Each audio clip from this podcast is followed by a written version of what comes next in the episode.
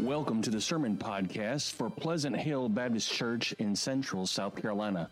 We thank you for taking the time to listen to this message from the Word of God, and we pray that God will both bless you and speak to you as you listen and apply His Word to your life. There's a weight that must be lifted. There's a trophy to be won. All right, good morning again. Thank you, team, for the song. Thank you for people, church, for the singing. I love those songs and I love listening to guitar. I love listening to Elle on the keyboard. I love it all. I really am enjoying that, and I pray that you are as well. I want to bring this message to you, a brief... Yeah, as soon as I said that, I was like somebody's going to laugh or cringe. I was just talking to my family the other day. By the time I say brief, they get a little nervous. But with the Lord's Supper in mind, I'm going to do my very best.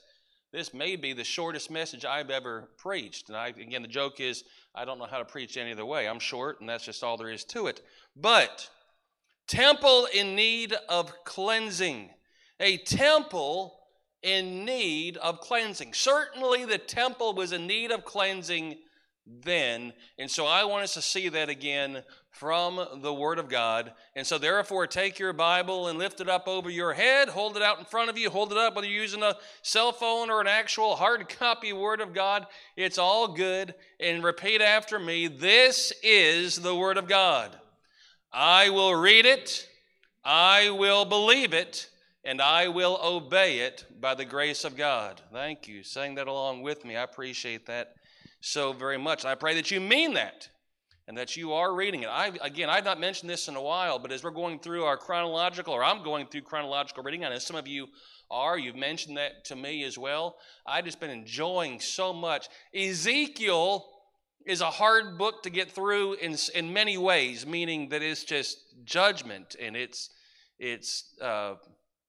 the wrath of God, the day of the Lord being poured out as Israel is taken into captivity. But we also see beautiful pictures. And then now, as we get into this week, you're going to get into the book of Daniel, and it's just some of the familiar part of the Bible will come back to you. But I pray that you're learning from that. As I was doing our Sunday school lesson this morning, it was interesting, or I was studying it this week, because I'm a week ahead of you, and I was reading ahead for in the book of Daniel, and I had read already that same passage, and I had gotten the thought, and I'm going to say it again, I said it in Sunday school this morning about praying with passion was the point of the lesson, but about how if we prayed as if our life depended on it, what a difference that would make. Not just a casual prayer life, but a passionate prayer life. Daniel, Shadrach, Meshach, and Abednego prayed because as if their life depended on it, because it did. And what if we prayed that way? And so there's just things that I see in the Word of God, and I pray that you're seeing those same things. And I pray that you see this morning, a temple in need of cleansing. So let's read again, along with me if you would, in beginning in verse 15 and reading through verse 19 in chapter 11. And they came to Jerusalem, and Jesus went into the temple. Now again, remember, he had already come into Jerusalem. This is now the third day. He came in on the triumphal entry. He came back, and there was the fig tree. And again, when he came in on the triumphal entry, he surveyed, and he saw all that was going on in Jerusalem. And he wept over the city, one of the Gospels tells us. And then he goes home, and then he comes back the second day, and that was where we talked about the fig tree, the withering of the fig tree. And again, I'm sorry, this is the second day, because as this is the same day as the fig tree, but we skipped to the end and covered the fig tree as they went back out. The fig tree, or they came in the next day, that fig tree had withered. And so that was the third day. This is the second day that he's gone in now, and he's going to cleanse the temple for the second time. There are some scholars that differ on this. They say it was only once. I believe that Jesus cleansed the temple, as the book of John tells us, in the beginning of his ministry, and then also he cleanses it at the end of his earthly ministry, and that's what we're reading about here now. So Jesus came into Jerusalem, second day of Passion Week, and Jesus went into the temple and began to cast out them that sold and bought in the temple, and overthrew the tables of the money changers, and the seats of them that sold doves, and would not suffer that any man should carry any vessel through the temple. And he taught, saying unto them, Is it not written, My house shall be called of all nations the house of prayer, but you have made it a den of thieves? And the scribes and the chief priests heard it, and sought how they might destroy him, for they feared him, because all the people was astonished at his doctrine. And when even was come, he went out of the city. Let's pray. Father, I pray that you'd help us to understand and see what your son, what you were doing through your son in the temple at that time, and that you would help us to apply it to our lives today. God, give us the grace, give us the mercy, give us the wisdom that we need. Give us the strength and the courage to turn to you and allow you to do what you will in our lives. In Jesus' name I pray, amen. I want you to see, first of all, a shocking action. How many of you, like me, have heard this section of Scripture or heard the story of Jesus cleansing the temple 1,000 times? I mean, a bunch of times, right? Raise your hand at me, right? We've all grown up and heard this story, and every time I hear it, I'm amazed.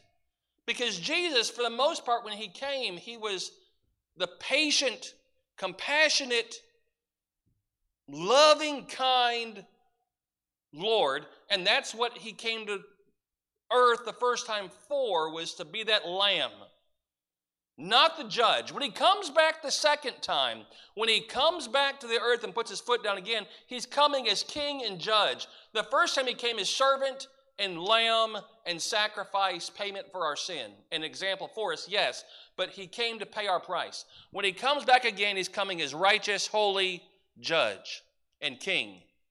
And so it's kind of, although there's times that he did get indignant and there's times that he did call people out, for the most part it was, you know, whoever's without sin, cast the first stone.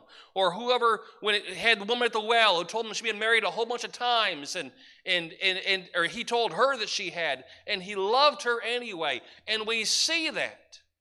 And so therefore, we see this fit of fury, this fit of rage. And it kind of is a shock, at least to me. Jesus getting angry. Now again, sometimes we'll hear people say, oh, you're a Christian. Christians aren't supposed to get angry. No, the Bible says, be angry and sin not. And certainly our Lord was angry about the right things. And he had the right response. And he wasn't harboring that anger as he went on, because he still laid down his life and died on the cross. And so therefore, there's times that we ought to get angry over some things. We ought to get indignant at some things, but the right things in the right way, just as Jesus did. And he said, well, but he overthrew money changers and drove people out. And then in one place and in another place in the beginning, he drove them out with a whip. And that's shocking to me. But I want you to understand that as he clears out the temple, I want you to see a few things in particular that he did, and that I want you to see how that applies to us. So as he clears out the temple, as he runs them out, we need to see the picture of what's going on. Because if we just read this and we don't study anything else as far as the Old Testament and the way the temple was set up, or understanding how things were done in the laws and the traditions and who was allowed in and who was not, we might miss some of this. And so I want you to see what is going on here as Jesus drove out those that bought and sold in the temple. Keep that in mind. Look there if you would. It says in verse 15, began to cast out them that sold and bought in the temple. And he overthrew, turned over, the tables of the money changers and the seats of them that sold doves. So therefore, those that bought and sold in the temple, those that were the money changers, those that sold doves, and he would not permit any to carry a vessel through the temple. Now, when he says temple, we need to understand we're not talking about the temple proper, meaning the Holy of Holies. Nobody went in there except for the priests at a certain time. Nobody went in. They're not talking about going to the holy place. The temple as the whole. It was acres and acres and acres. In fact, they say probably 30-some acres of land that encompassed the temple area. All right, so they weren't allowed to carry through, and there was things that were going on. So I want you to see Jesus getting angry, and we ought to get angry about sin. We ought to get angry about particularly those that knew better. These were the worshipers of God, those that were supposed to be the religious leaders, and in some cases those that were supporting the sacrificial ministry offering system, those that should have known better, the scribes and the priests in particular, although he's also scolding the worshipers. It says he taught them, saying, it wasn't just the religious leaders, it was the people that should have known better. He's letting them know, listen, it's not right. And there's times that we as Christians and we as a church have been too silent and not said, hey, that's not right. Now, there's a right way to do it. There's a wrong way to do it. There's a right time to do it. There's a wrong time to do it. I understand all that. But there's still times that God, the Holy Spirit, gives us the strength and the words to speak up and say, hold on, 1 second. And as by the way, that's one of our jobs as the church. The Holy Spirit is in us, and we are to be a wall, a dam, if you will, to hold back the tide of evil. Because when the rapture happens and the church is taken out in the end times, when the tribulation is taking place, and I believe pre-trib, but we're not going to get into that now. When that takes place, there will be no Holy Spirit, there will be no believers to stop the evil. And that's part of what we are to do, is to speak up and do that. And Jesus was cleansing the temple. But let me give you a little bit better context of why he was. Because sometimes we say, well, I understand why. I think we don't understand all of why, and it matters for us today. So let me give you next the brief or a clear context, not just a shocking action, but a clear context. In the temple area, the complex, there were 4 courtyards, 4 courts. There was an outer court. It was called the court of the Gentiles. Think of the perimeter. Now, you had a wall that went around the whole thing. And then inside that wall, before the next wall, was called the court of the Gentiles. And that's where anybody could come through there. Now, the Jews were particularly, I'll just use the word prejudiced. They thought they were special. They were special. They were called by God, God's special people, God's children, and therefore they were particularly prejudiced. And God set up, by the way, in the Old Testament, where the Gentiles were not allowed to come to pass a certain place. But those who would believe and had heard and wanted to worship the true God of the Israelites, even though they were not Jewish, would come to the temple, and they would come to the court of the Gentiles. All right, that was the first outer court. And then you had a court of the women. That was only, so Gentiles could not enter this.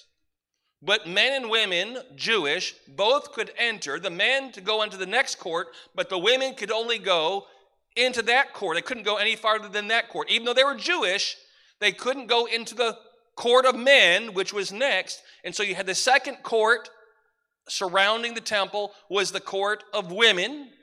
And then you would have a court of the Israelites. And you say, well, isn't that men and women? Well, no, it was just the men could come to that third court, and then the fourth court was only for the priests. The priesthood came in there, and that led directly into the temple proper, or we might think of, and if you're making a comparison to today, the church property would be the temple property, their complex, but the church building, if you would be the temple proper, and then when you come into the sanctuary, that would kind of be the Holy of Holies, so to speak, if we're going to make the comparison there. And so only the chief priests, the only certain times of the year, went into the Holy of Holies. But in the holy place, in that court, that's where the furniture and the table and the showbread, so forth and so on, were set up. But only the priesthood went in there.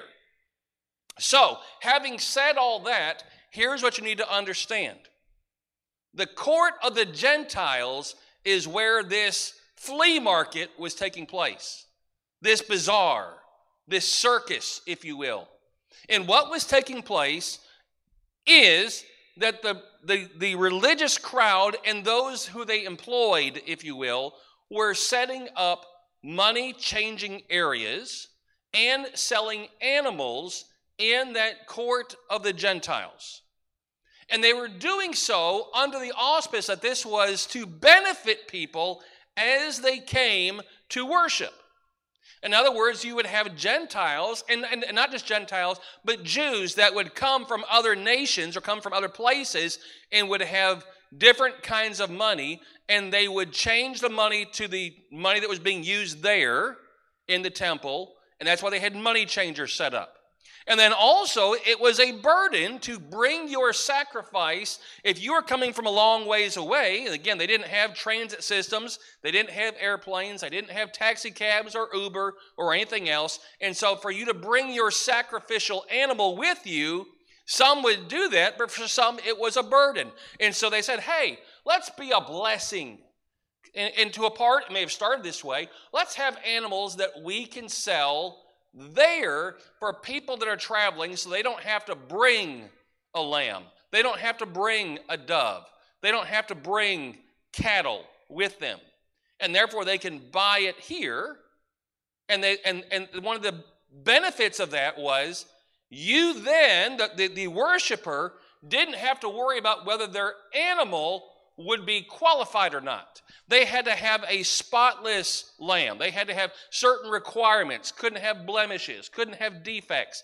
But you were guaranteed to get an animal, a dove, a pigeon, whatever, there that was qualified.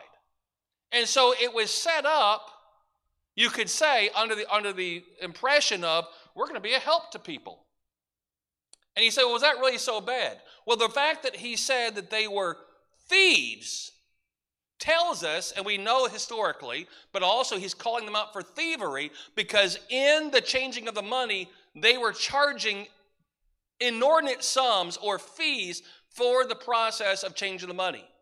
And they were also charging extra taxes, they were overcharging. Ever been there where you've gone somewhere?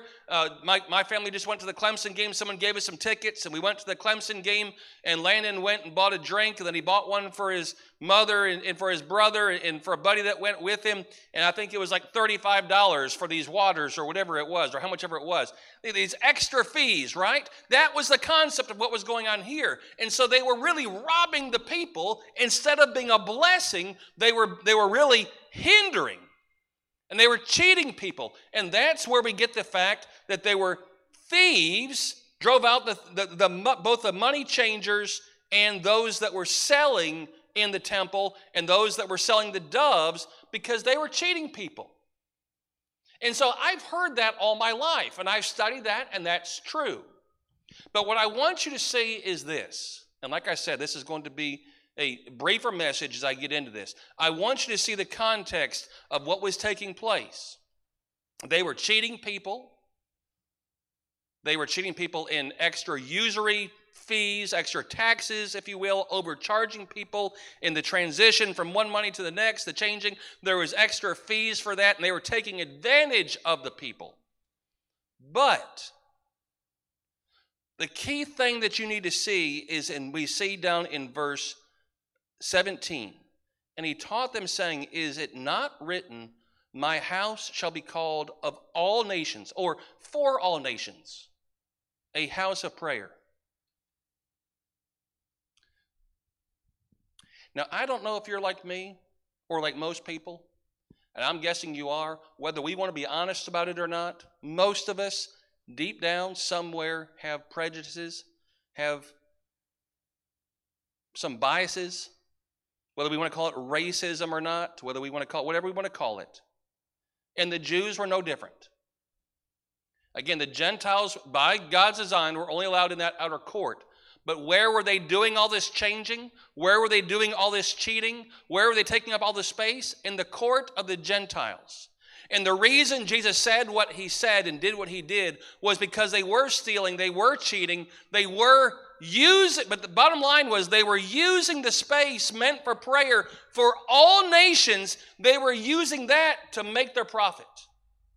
And they had things in the temple that should not have been there. And they were therefore discouraging Gentiles in particular, but also other Jews, from coming to worship. That's like saying, okay, this room over here is for the youth, or this room over here is for the seniors. Pick whatever group you want to pick. And then you fill that full of garbage and trash so there's no room in there for them to use it. That's what they were doing in the temple. They were discouraging people that were coming to seek God, to worship God. And they're saying, we really don't want you here. There's really no room for you here. And if you bother coming here, we're going to take as much advantage of you as we can. And there were things that ought not to have been taking place there. There were things that were evil and wicked, what they were doing there. And Jesus drove them out. Do you understand now why? It was not just the fact that they weren't, and by the way, let me back up for 1 second. The place where it says he did not permit anybody to carry a vessel through the temple, in other words, people were using the temple complex as a shortcut. They were carrying their luggage or their baggage, their donkeys, and they were cutting through the temple property, which was to be used as a place of prayer and worship, and now it was full of the smell of donkeys and animals and doves and birds and fowl. And not only was there shady deals going on, but the smell and the traffic that wasn't there for the purpose that it was meant for. People conducting business that wasn't meant to take place in the temple. The idea of offering a benefit of having animals there wasn't what was so upsetting. It was where they were doing it and how they were doing it. And so Jesus drove them out, and he turned over the tables. And that's why he got as shockingly angry as he did. But now I want you to see the application. And you may have picked up on this a little bit already. But as I was reading this time, I saw something for the first time that I don't remember ever seeing before. I made a connection. So what's the application for us today? Does that mean that therefore we shouldn't have these extra things going on at church? And there are some people that say, see, we shouldn't have, and again, I've been one of these in a large part as far as like the yard sales or having bazaars at the church. And I've gotten to where I'm like, you know, the church, okay, I'm not real big on doing that, but that's, I'm not going to yell and scream about it. But we're not supposed to have activities at the church other than worship. Is that what we're talking about? And I don't think that's my application for what we're seeing here. There may be some things that we do at church, and that's not what we're supposed to be doing at church. But the application for me is not the temple being the church. And I think the application that God wants me to share with you today is the application is not to make the temple and then make the application to our church today. Because this church is not the temple. You all understand that, right? The church is not the temple. Look with me, if you would, in 1 Corinthians 6. 1 Corinthians 6. Yes, we said that the church building, we can call it God's house. It's not the temple. It is where we meet, and we ought to keep it for that purpose. I understand that. That doesn't mean we can't have other things going on here. That's not what I'm trying to get across. But I want you to see in 1 Corinthians chapter 6, a familiar verse, I hope, for many of you, and I want to make this connection. So the temple is not, the application is not the church building. It's not the church property. But in verse 19 in 1 Corinthians 6, it says this: What? Know ye not that your body is the temple of the Holy Ghost, which is in you, which ye have of God, and ye are not your own. For ye are bought with a price, therefore glorify God in your body and in your spirit, which are God's. Here's my application. There are things in our lives that ought not to be there. There are things in our lives, in our living, that God needs to overturn and drive out. Attitudes, actions, thoughts, biases, whatever they might be. Our body is the temple. Our body is for the purpose of glorifying and worshiping and praying and serving God. That's where God is glorified, not just in this structure, but in each of us.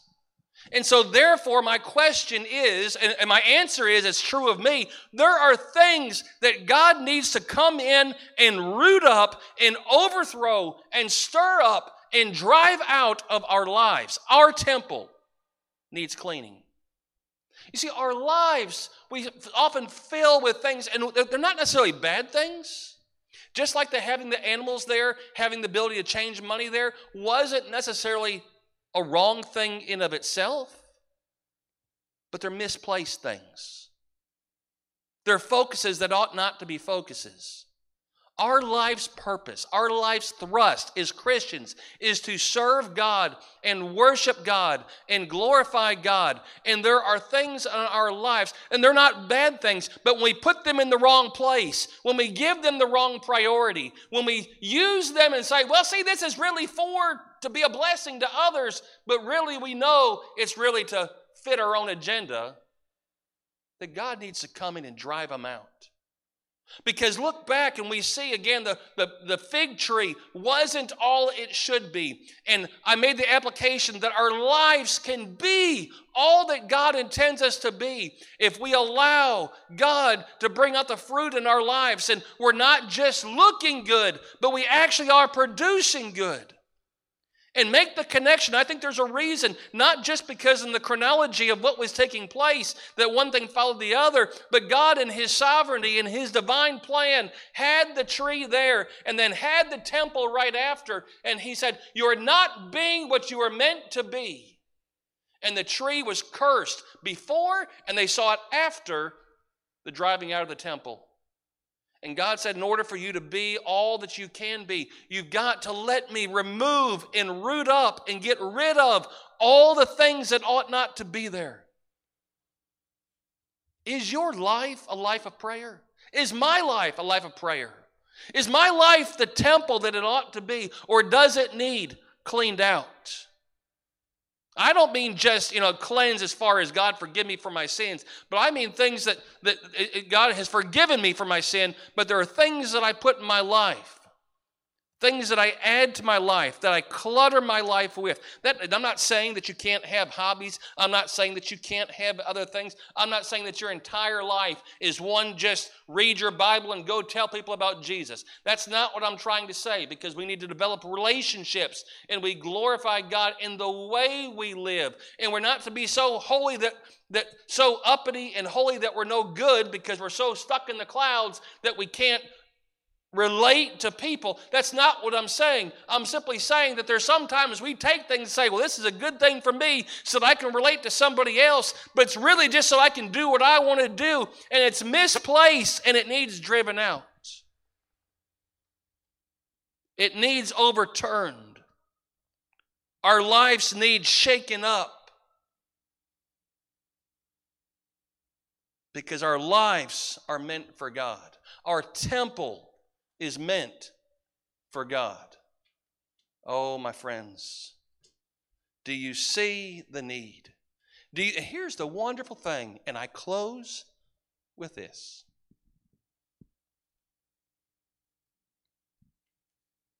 God will not leave you where you are.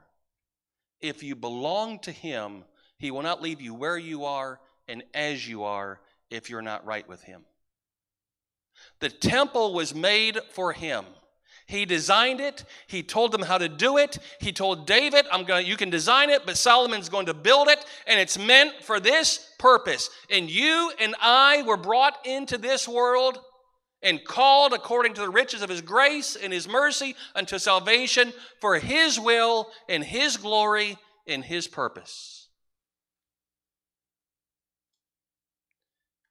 And he would not leave the temple the way it was. The first thing he did when he came out of his earthly ministry was straighten it out. And then he came back. The last thing he did before he died on the cross, ultimately, is he straightened it out. And God, in his love and in his grace, and I'm so glad that God won't leave me in my own mess when I need things straightening out. The Bible says that God chastens his own. And if you belong to him, and there are things in your life that ought not to be there, he will not leave you alone. And if he is leaving you alone and there are things that ought not to be there, then you need to make a spiritual checkup and make sure you belong to him. Oh, my friends, it is love that says, I'm not going to leave you there.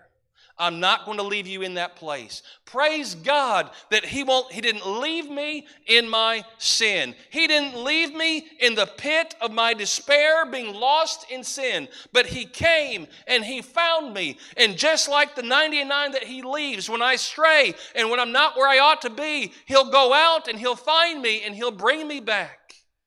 And He'll do the same for you. Does your temple need cleansing? I think we could all say in some level, one way or another, yes, Lord. And that we would say, instead of like the leaders that got mad and sought to kill him, that we would simply say, Lord, have your way in my life. All to Jesus I surrender. Not little I surrender. Not some things I surrender. But I surrender all. And then when he roots them out, you don't get mad. And then when he drives them out, you thank him and you praise him for helping you to be all that you can be. Because God made you for the purpose that he has for you. And he's shaping you, and he's cleansing you, and he's preparing you. Oh, praise his name. Let's pray. Father, I pray that you'd help us today. And God, I pray that you'd help us to allow your Spirit to cleanse our temple. God, yes, there are things in this church that we say maybe they ought not to be here. God, they ought not to be here. Or God, that the things that go on in this church would only be glorifying to you, would only be pointing to you, would only be for ministry for you. But God, more importantly than this church building is our daily lives, every day of our lives. God, there are things in me that need rooted out, that need turned over, that need driven out with a whip. And God, while I do not look forward to the scourging, to the driving out, I look forward to you not leaving me where I'm at. I look forward to your love. I look forward to being more like you. God, help us all, me first, as I cleanse my temple. Remove what doesn't need to be there. In Jesus' name I pray. Amen.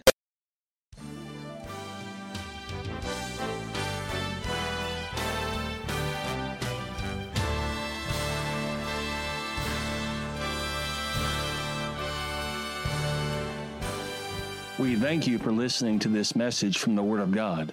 At Pleasant Hill, we desire to be a help and a blessing to you.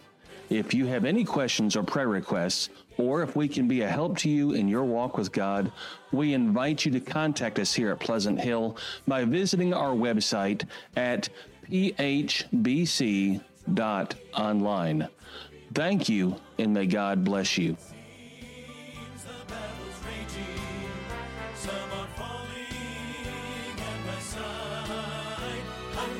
This